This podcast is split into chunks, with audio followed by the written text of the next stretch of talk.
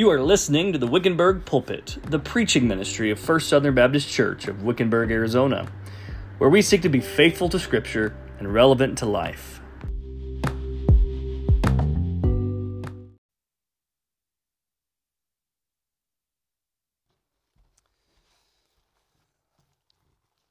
Before we dive into the Word, I mentioned as we last week, I'm going to do something a little bit different during our pastoral prayer time want to highlight and pray for one of our churches in the Southern Baptist Convention here in Arizona and then a missionary. And so uh, today we're going to be praying for First uh, Baptist Church of Sun City. Uh, Pastor Bobby Aldis down there, and um, just um, they uh, committed to expository preaching, much like we are. Um, they do a lot of fellowship events. They're, they're a, a senior adult church, a lot of senior adults in their community. Um, and on their website, they say they're dip, deeply rooted in God's word and deeply committed to evangelism and mission. Um, and uh, FBC Sun City has been a part of starting 21 churches in the greater Phoenix area. So we want to continue to pray for their ministry and their pastor. And um, I uh, want to uh, introduce to you Jared and Jennifer Huntley. Uh, they are North American missionaries in Texas, planting a church there uh, called Pillar Church of San Antonio. Uh, they were um, in Washington, D.C., and they were engaged in uh, a military community. And so they grew a heart to plant churches within military communities after their experience in the military. And Jared had served in the Army and knew the unique challenges of military culture. And Jennifer also understanding what it was like to be a military spouse. And so they um, are planning a church there in San Antonio. And one of the things that they do in those communities is called Gospel and Grub. Uh, sounds good. Uh, they lead teams, a team into the city in places where there's a lot of foot traffic. And for an hour, they pray and share the gospel with people that they meet. And then after that, they all have dinner together and share their experiences. So that's Jared and Jennifer Huntley, uh, church planters and missionaries there in uh, San Antonio, Texas. So let's go to Lord in prayer. Father, we come before you, Lord, and I, I want to thank you, Lord, that as, as, as a church, we are a part of something much bigger than just our church. We have partners literally around the globe making the gospel known uh, to people that um, need to hear it. Father, we pray right here in our own community, uh, First Baptist Church of Sun City, and Pastor Bobby Aldis, Lord, as they are in a senior adult community, Lord, we pray that the gospel would take root in uh, the seniors' lives in that community. That you would produce mature disciples for Christ through that church and through that ministry. And what a legacy of contributing to planting 21 churches in the greater Phoenix area. And Lord, we pray that you use that church to do much more. And we pray for them. We lift them up to you. And Father, we pray for Jared and Jennifer Huntley uh, church planters at Pillar Church in San Antonio, Texas, in the military community. And Lord, we just pray your blessing upon them.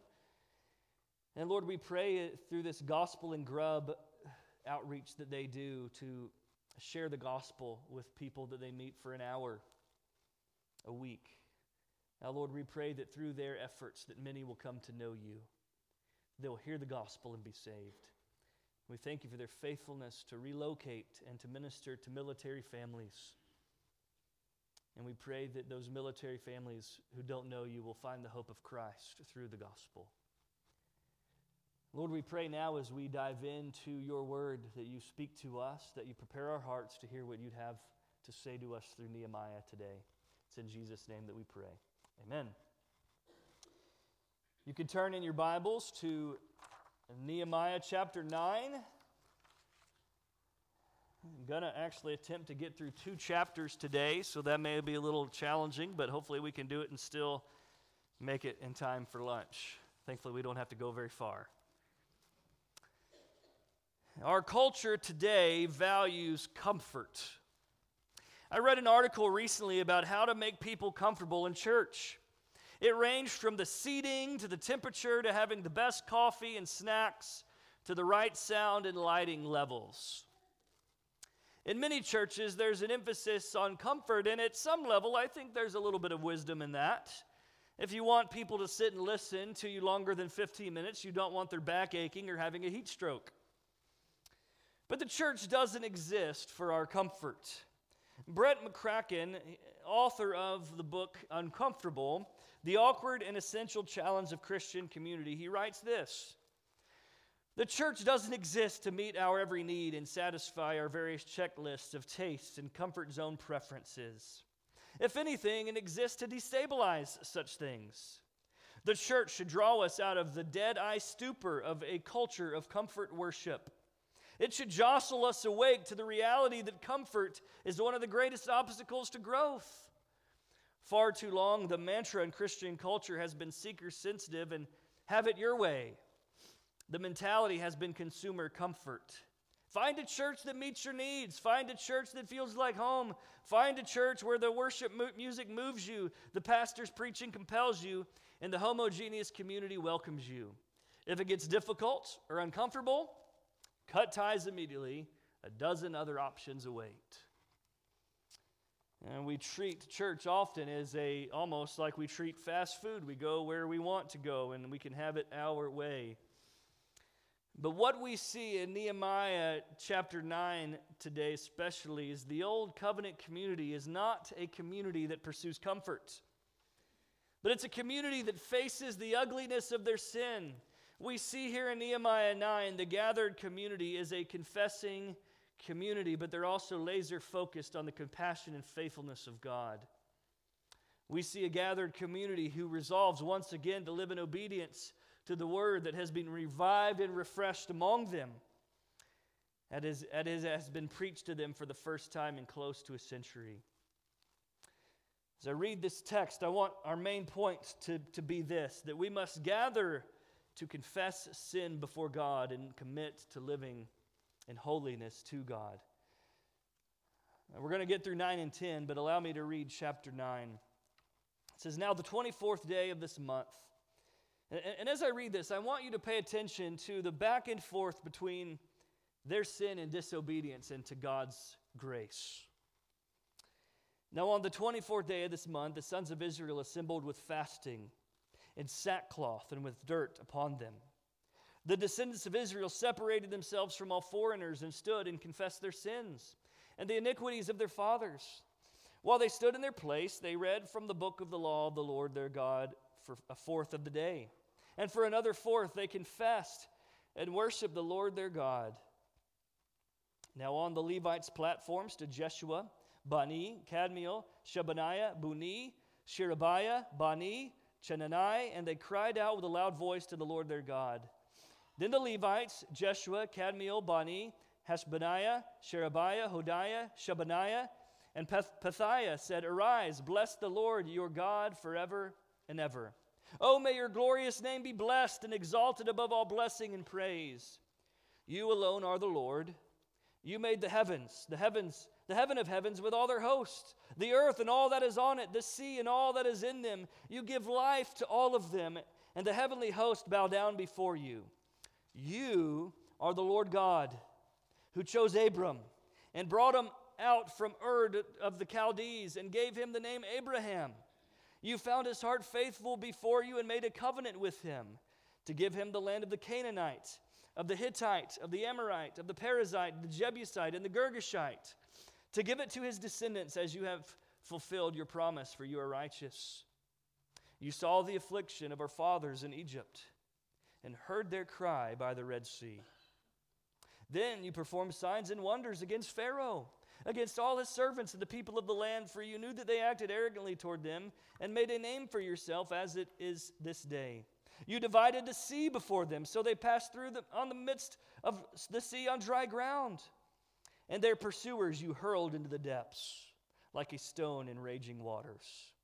And with a pillar of cloud you led them by day and with a pillar of fire by night to light for them the way in which they were to go.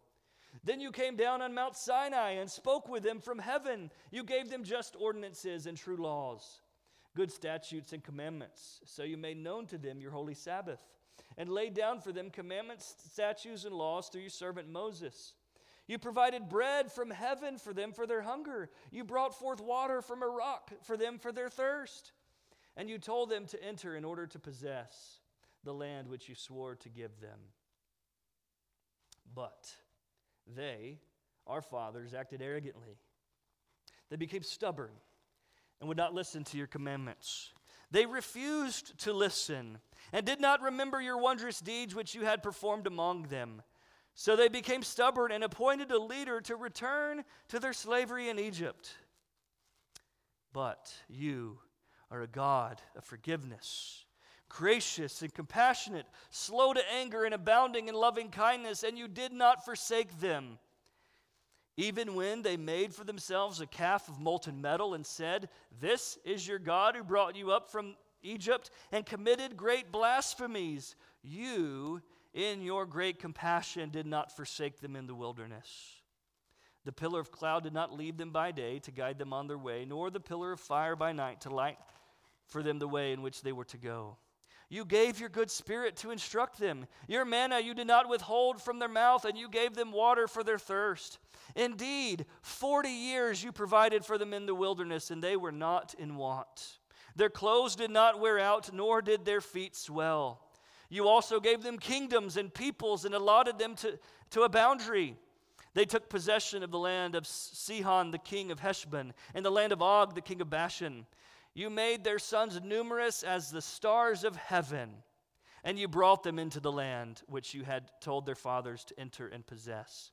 So their sons entered and possessed the land, and you subdued before them the inhabitants of the land, the Canaanites, and you gave them into their hand with their kings and the peoples of the land to do with them as desired. They captured fortified cities and a fertile land. They took possession of houses full of every good thing hewn cisterns, vineyards, olive groves, fruit trees in abundance. So they ate, were filled, and grew fat, and reveled in your great goodness. But they became disobedient and rebelled against you, and cast your law behind their backs, and killed your prophets who had, who had admonished them so they might return to you, and they committed great blasphemies. Therefore, you delivered them into the hand of their oppressors who oppressed them. But when they cried to you in the time of their distress, you heard from heaven according to your great compassion. You gave them deliverers who delivered them from the hand of their oppressors. But as soon as they had rest, they did evil again before you. Therefore, you abandoned them to the hand of their enemies so that they would rule over them. When they cried again to you, you heard from heaven, and many times you rescued them according to your compassion and admonished them in order to turn back to your law. Yet they acted arrogantly and did not listen to your commandments, but sinned against your ordinances, by which if a man observes them, he shall live. And they turned a stubborn shoulder and stiffened their neck and would not listen. However, you bore with them for many years and admonished them by your Spirit through the prophets, yet they would not give ear. Therefore, you gave them into the hand of the peoples of the lands. Nevertheless, in your great compassion, you did not make an end of them or forsake them, for you are a gracious and compassionate God. I'm going to stop there. You see that. You see Israel's history from the covenant he made with Abram all the way to the conquest of the land of Canaan and following. We see a sinful people, a rebellious people, and we see a gracious and compassionate God. The first thing I'd like us to see from this text is that we must gather to uncomfortably confess sin. In chapter 7, after the wall was built, the people were assembled. In chapter 8, they gather under the preaching of the word. And the next day, the men gathered to study the word and they began to worship again according to the word. And they began celebrating a feast that they were commanded to observe that had been neglected for almost thousands of years. They were rejoicing in their obedience to the word. When we come to chapter 9, it's the 24th day of the month. The Feast of Booths that we saw about last week ended just two days ago prior to this. Every day during the Feast of Booths, they read from the book of the law. What we see here in verse 9 is that they are assembled again and they are assembled to confess sin. they are assembled, and, and it says that they were fasting. And it says that they put on sackcloth and put dirt upon themselves. Now, fasting would cause them physical discomfort as they would be hungry. Hopefully, this sermon doesn't run long enough and cause you the same discomfort. But they would put on sackcloth. Now, this goes back to my childhood a little bit. Um, anybody remember, anybody ever have field days where you do this sack race? Is anybody, was that a thing out here? Is that just, we just do that? Yeah, and you, would get in this burlap sack and would do a, this race hopping down a cone and coming back. That's, why do we do that? But it's that, that rough material that, that they would put that on and it would cause their skin to be itchy all over. It would be uncomfortable. And then they would put dirt upon themselves, making themselves feel dirty as if they needed to go take a shower. All of this was to make them feel uncomfortable because what they're doing is they're confessing sin. And, and, and they don't want to be comfortable in their sin. Their sin is uncomfortable. They want to have a physical depiction of repentance, that they're uncomfortable in their sin and they need to confess it. First, what we see here is that in verse 2, they separate themselves from all foreigners. And they stood and confessed their sins and the iniquities of their fathers. As they separated themselves from their foreigners, this wasn't because of racial superiority. It was because, as we saw in, in the book of Judges, when they would align themselves with foreign nations, what would that quickly lead to? Idolatry and sinfulness. And so, in separating themselves from foreigners, they are, it is a symbol of repentance that we will worship God alone. The second thing that we see is they're confessing, it says they confessed their sins. They are confessing their own particular sins, the way that they have been disobedient before God. And then it says they confessed the iniquities of their fathers. Now, they're not somehow responsible for their ancestors' sins. They can't repent of someone else's sin. But what they are doing is they're acknowledging that it was their father's sin and their ancestors' sin as they've been a sinful and rebellious people, as will be described in the rest of chapter 9, it is their sin that has led them into the captivity that they are being delivered from. That, that Israel as a whole has been a rebellious and disobedient people. In coming back into a right relationship with God under His Word, gathered with the community, they are confessing their sin and making themselves physically uncomfortable. In a culture that prioritizes comfort, it's hard to talk about being uncomfortable. Confessing sin may be a little bit awkward. This is why John 3:20 says for everyone who does evil hates the light and does not come to the light for fear that his deeds will be exposed. It's not natural for us to come to the light. It's not natural for us to confess our sins and to put our sins out there. That's what we're called to do. We're called to confess sin. There were four preachers. They met for a friendly gathering, and during the conversation, one preacher said, Hey, our, our people come to us and they pour out their hearts, they confess certain sins and needs. Let's do the same. Confession is good for the soul. Well, all of them agreed. Well, one pastor confessed that he liked to go to the movies and would sneak off when he was away from his church. The second confessed to, that he liked to smoke cigars. And the third confessed that he liked to play cards. Now, I'm not sure why those are particularly uh, listed here. But when it came to the fourth one, he wouldn't confess. The others pressed him, saying, Come, hey, we confessed our vices. Now, what's, what's, your, what's your sin? He finally answered, he says, It's gossiping, and I can't get, wait, wait to get out of here. The reality is, we need to confess our sins to God, repent of those sins. I, I read Psalm 32 last week, and it says this When I kept silent about my sin, my body wasted away through my groaning all day long. Church, it may be awkward and uncomfortable to confess sin, but keeping silent about it and living with that guilt, it takes a toll on you. But verse 5 gives us the promise of Christ. It says, I acknowledged my sin to you, and my iniquity I did not hide. I said, I will confess my transgression to the Lord, and you forgave the guilt of my sin. You know what happens when you confess your sin to God and you repent from it? He forgives you, He cleanses you, He, he bestows grace and mercy upon you. We must confess our sins to the Lord. But you know, we're also told to confess our sins to one another. That's what James tells us to do, is to confess our sins to one another that we may be healed. Now, why would we do that? Confessing sin to another seems a little bit uncomfortable. But if the church is being the church, then the church ought to be a place for accountability, not judgment.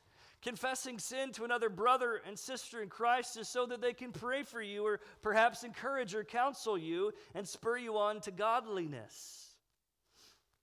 Confession of sin may be uncomfortable, but we must do it so that we can receive God's forgiveness. Number two, that we must joyfully celebrate the forgiving, compassionate grace of God. When we confess sin, the goal is not to waller in self pity, but to throw ourselves in the never ending grace of God. We don't neglect talking about sin at the church because we all sin. We all need to be made to feel uncomfortable in our sin, but the point is not to despair. The point is to run to the fountain of grace that we find in Christ. In the bulk of chapter 9, we get a corporate prayer, a prayer that recounts Israel's history. We see creation described in Nehemiah, in Nehemiah 9 6. We see the covenant with Abraham described in Nehemiah 9 7 through 8. The Exodus and the wilderness wanderings are described in chapter 9, verses 9 through 21, the bulk of the, of the passage. The conquest of Canaan, the promised land, is described in chapter 9, verses 22 through 26. The period of the judges is described in 9, 27 through 28. And then in verse 32, we have a plea for restoration. Now, when we see the sin of Israel, we see this back and forth of sin and God's compassion towards sinners. He made the heavens. He's the God who created everything. He, he, he set apart Abram and, and, and called him to, to, to, as this co- entered into covenant with him that through his offspring all the nations of the earth would be blessed. And there in that covenant with Abraham, we get a glimpse of Jesus as Galatians tells us that it is the seed of Abraham that's Christ. And he calls Abraham out He's going to give him a land. He's going to do this. But then they are in Egypt, and they are slaves in Egypt. And it says in verse 9, it says, You saw the affliction of our fathers in Egypt, and you heard their cries by the Red Sea. God is a God who sees and hears us. And we see much more there as he delivered them through the Red Sea. He gave them his law, he guided them through the pillar of fire, and by night we see God's overwhelmingly grace and his mercy upon them, calling Abraham out, guiding them, giving them statutes on how to live as God's redeemed people.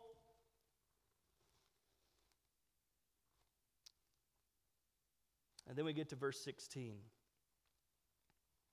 But they, our fathers, acted arrogantly. They became stubborn and would not listen to your commandments. Isn't that a good description of sin? It's arrogance, thinking we know better than God. And we, we see arrogance described again in 29. In verse 29, it says, they acted arrogantly and did not listen to your commandments. They were stubborn. They refused to listen. They failed to remember God's wondrous deeds. And so much that verse 17, they became stubborn and they, they would think that it would be better to go back to slavery in Egypt. I believe sin often does that. Sin is, gives a spiritual amnesia. They didn't remember God's wondrous deeds, and that they would rather go back to the place of their slavery. It would be better for them, they thought. Sin caused them to forget all that God had already done for them.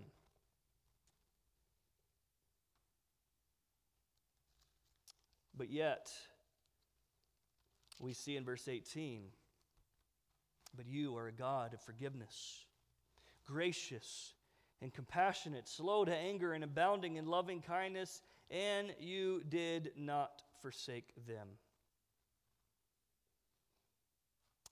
This is who God is. He is gracious, He is compassionate.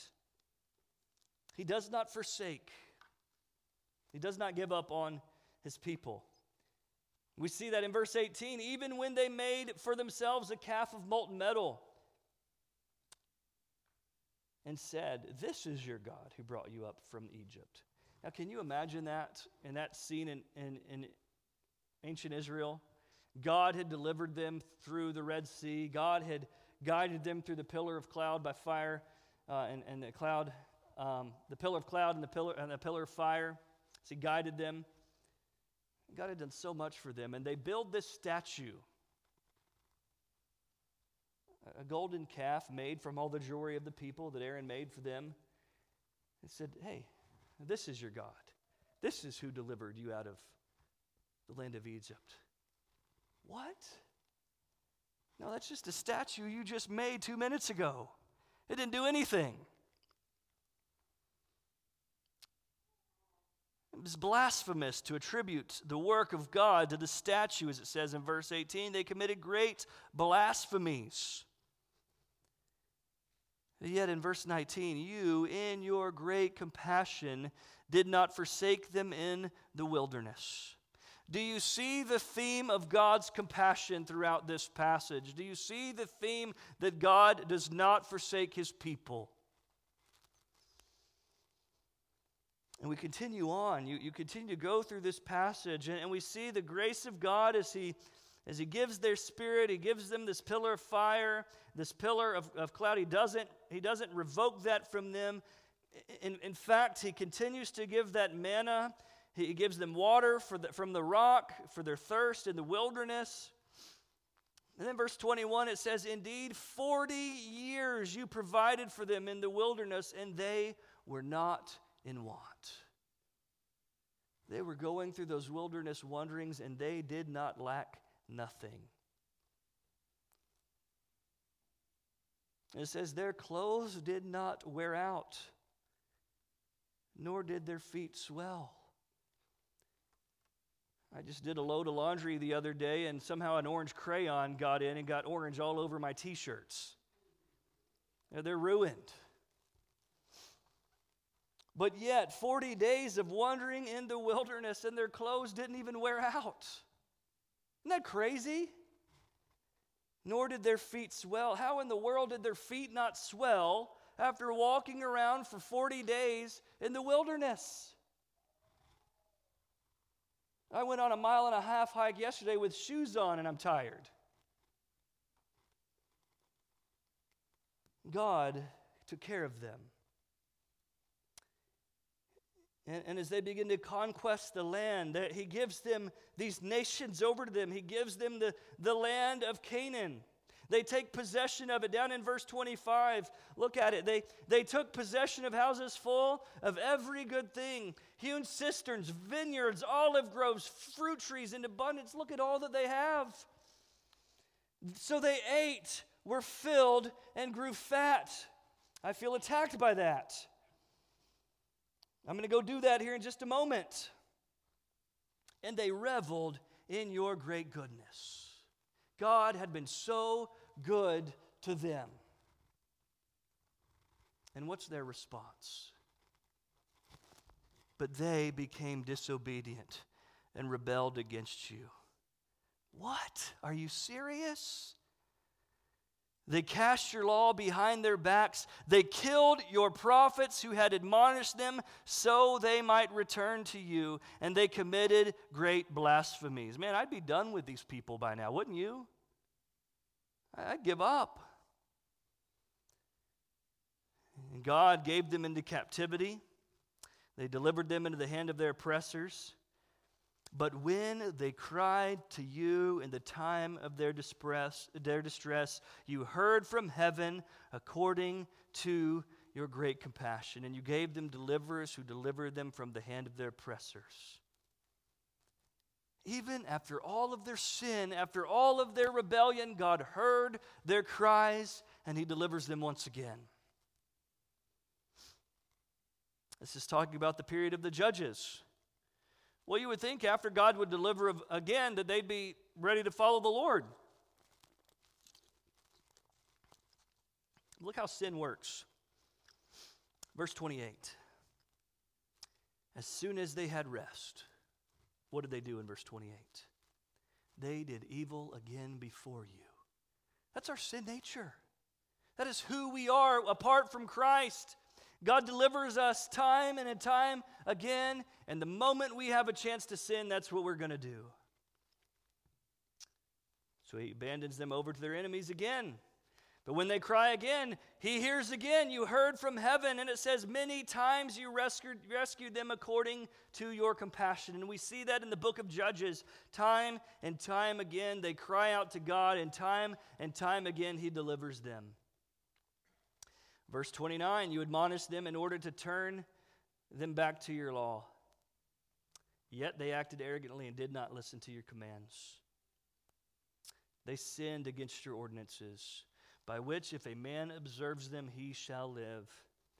But instead, they turned a stubborn shoulder and stiffened their neck and would not listen.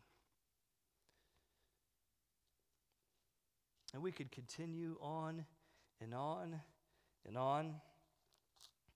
Verse 31 In your great compassion, you did not make an end of them or forsake them, for you are a gracious and compassionate God.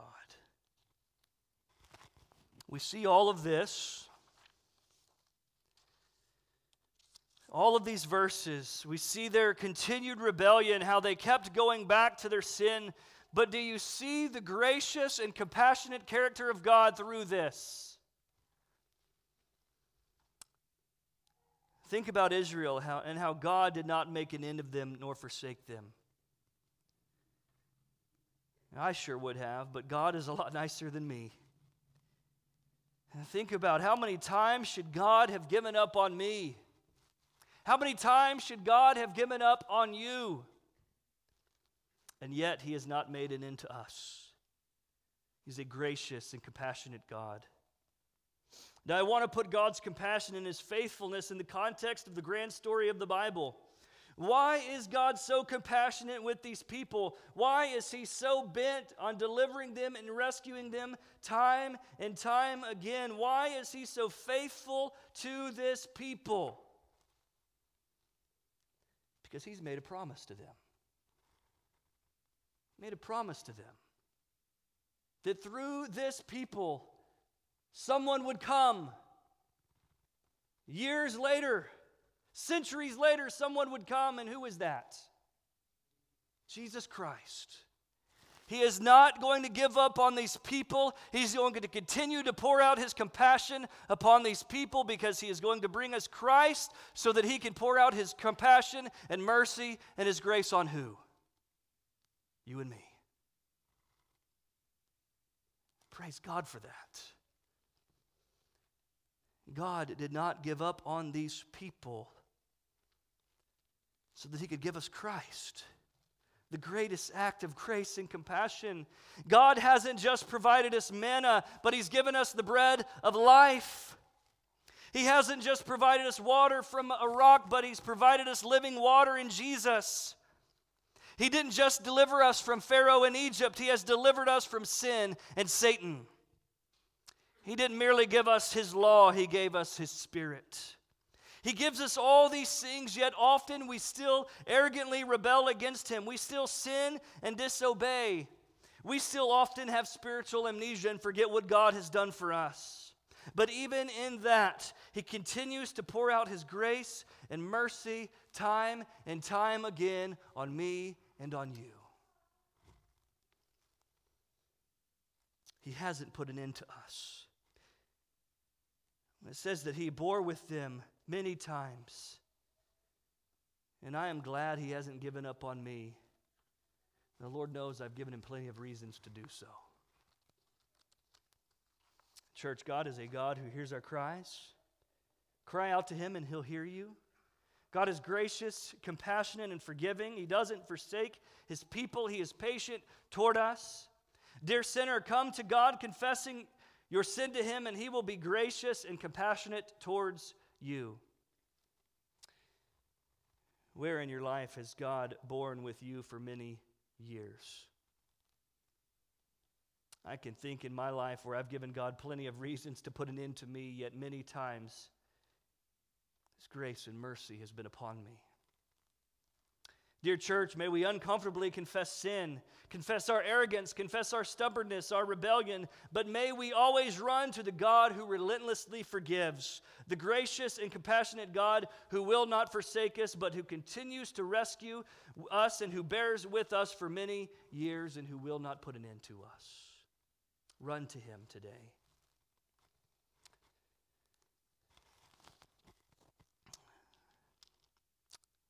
Come to my final point, which comes from chapter 10. What does a people do who have confessed their sin to God, who, remember, who knows the grace of God, who's continually been given his grace and mercy? What do we do? What's our response to that? Well, the response of the people in chapter 10 was that they all came together. If you look in chapter 10, verse, verses 1 down through 27, you get a bunch of these names, and what they're doing is they're signing a covenant together. They are covenanting together to live a life of obedience and holiness in response to the word. And as we respond to the grace of God in His Word, we must willingly covenant together to live a life of obedience and holiness.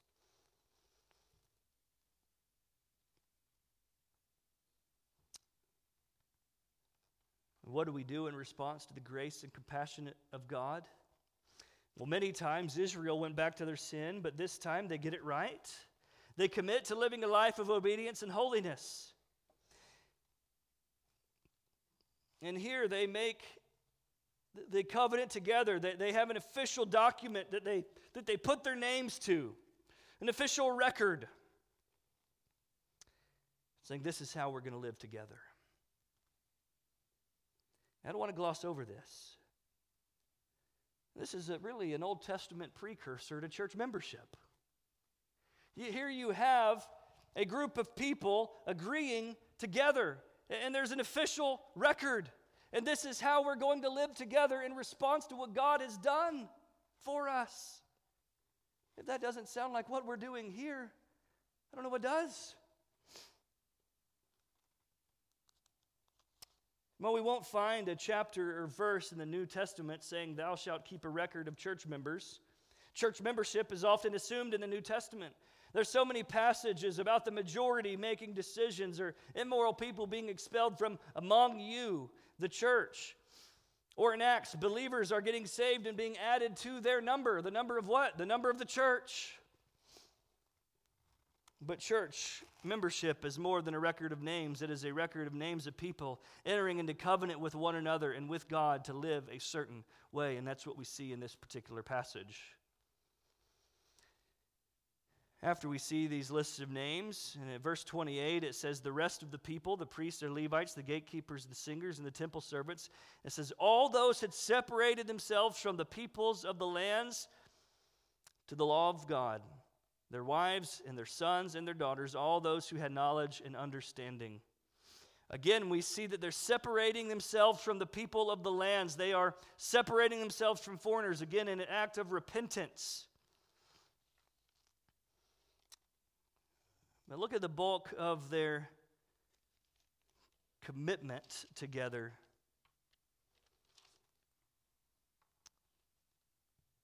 It says, We're joining with our kinsmen.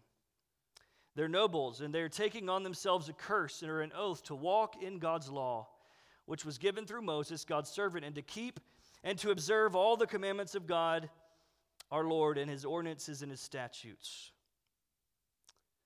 They're committing to obedience. And then they're going to give some specifics of how they're committing to obey here in just a moment.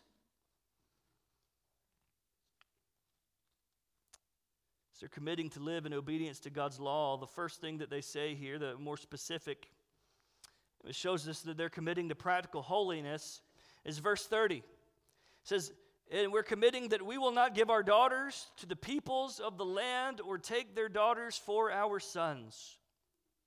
Again, the issue here is not racial superiority, it's not an ethnic cleansing. At the end of the book of Ezra, it records that some of the Israelites had taken wives from among the peoples of the lands. It says, so that the holy race has intermingled with the peoples of the lands, and it was an act of unfaithfulness.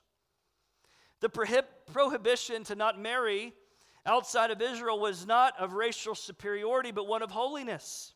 The pagan lands worshiped false gods, and again, we saw that at play at, in, at the end of Joshua's time and in the period of the book of Judges, where they're no longer worshiping God, they're, they're worshiping the gods of the peoples.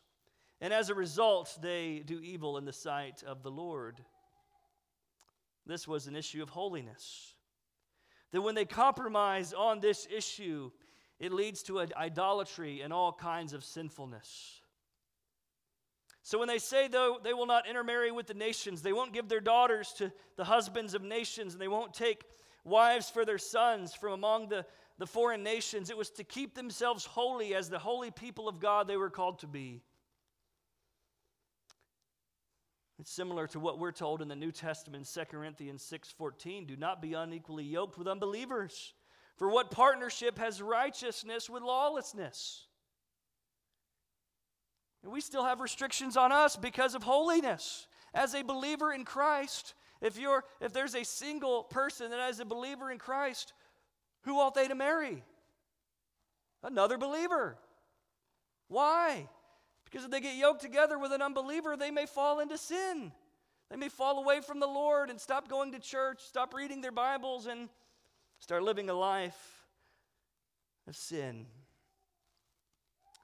They were committed to living in practical holiness, but, not, but not, the second thing, they're committed to preserve holy worship. The next thing they commit to is in regards to the Sabbath. It says there in chapter 10, verse 31, it says, As for the peoples of the land who bring wares or any grain on the Sabbath day to sell, we will not buy from them on the Sabbath or a holy day, and we will forego the crops the seventh year in the exaction of every debt. They were committed to the Sabbath. Hey, we're not going to do things on the Sabbath that we're not supposed to do because it is a day set apart to be holy. Now, we no longer worship on the Sabbath because the Sabbath was fulfilled in Christ. Hebrews 4 9 through 10 speaks of this, pointing to our future. The Sabbath points to our future rest that we have through Christ. Interesting that Matthew 12, there's a long conversation and teaching about the Sabbath, but prior to that, in Matthew 11 28, Jesus says, Come to me, all you who are weary and heavy laden, and I will give you rest. The Sabbath is fulfilled when we lay our sins at the feet of Jesus and stop trying to earn our salvation and rest in Him by faith.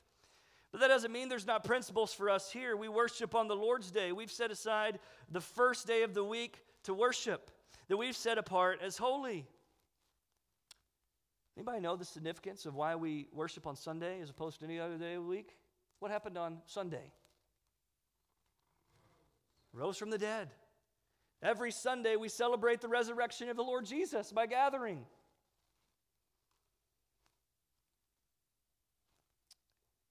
We listed some things last week of things that we're supposed to do in worship from preaching to singing to taking the Lord's Supper.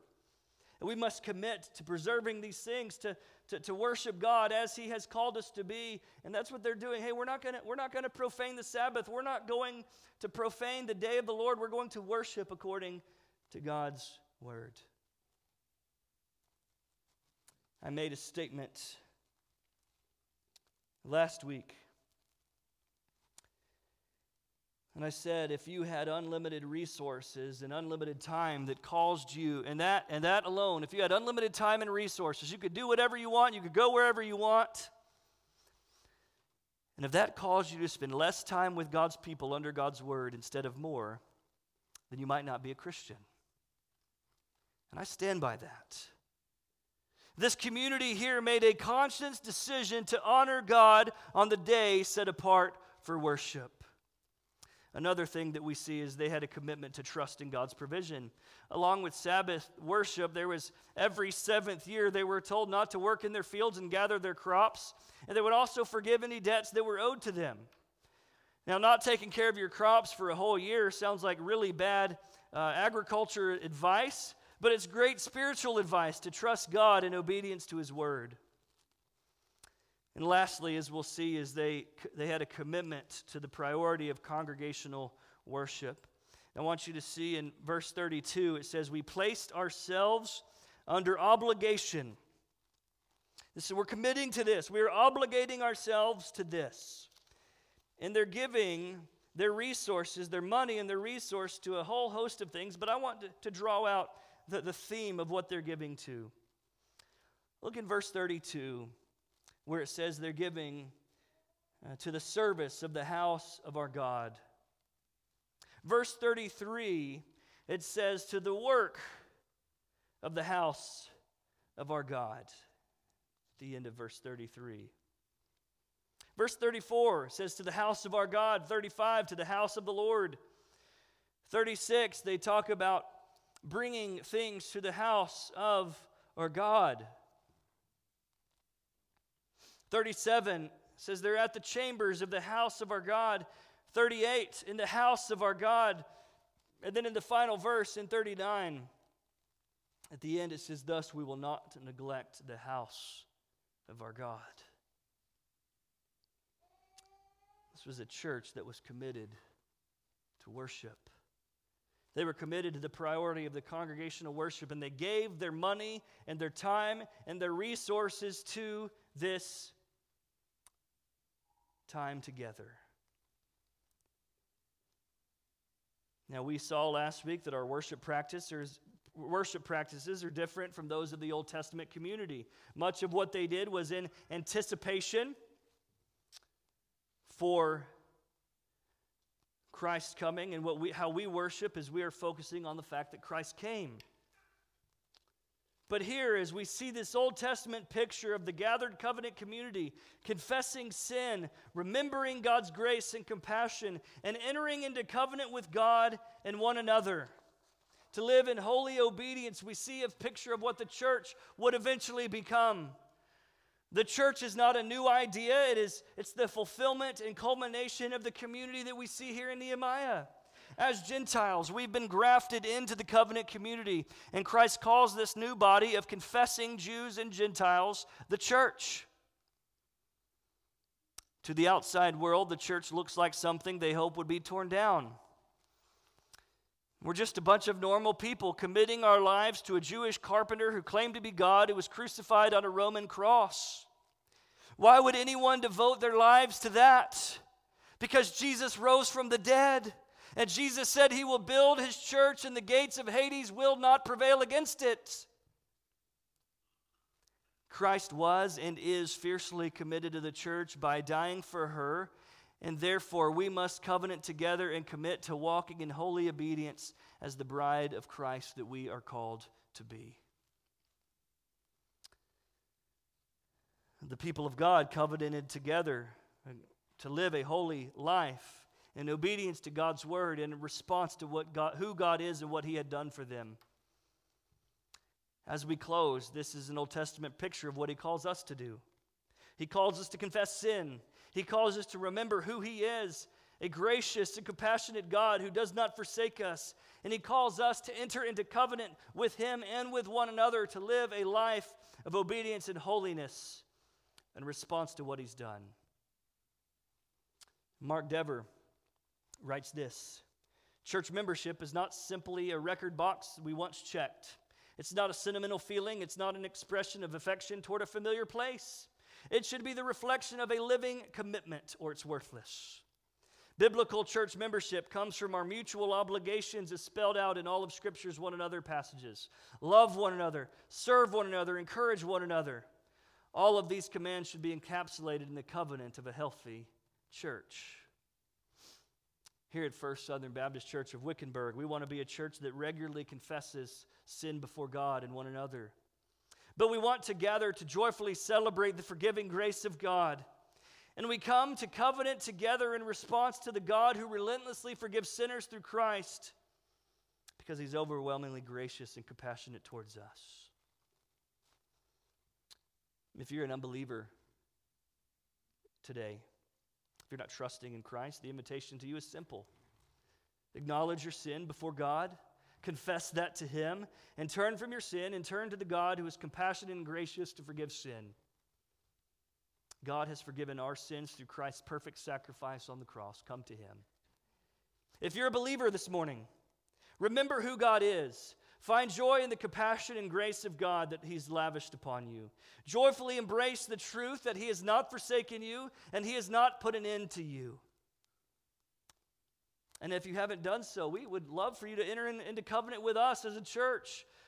If you haven't already, through church membership, agreeing with one another to live in holy obedience in response to God and His grace.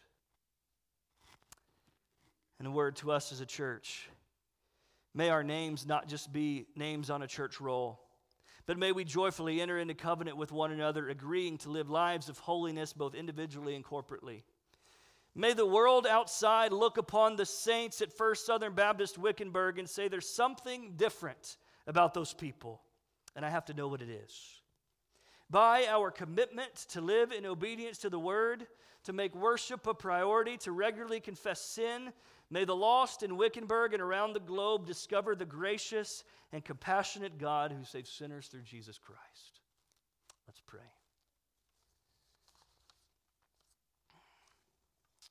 God, as we look in this text, we see the horrible sinfulness of Israel. Time and time again, they arrogantly rebel against you, much like ourselves. But time and time again, you have delivered them in your grace and compassion. And God, in your grace and compassion, you have sent your Son, Jesus Christ, to save sinners once for all. Thank you for your grace and mercy in Christ that we do not deserve. We are much like the Israelites. We do not deserve the grace and compassion you give us in Christ, but you've lavished it upon us. And God, may that in turn, may we respond by a living commitment to covenant together to live in holiness in response to your gospel. It's in Jesus' name that we pray. Amen.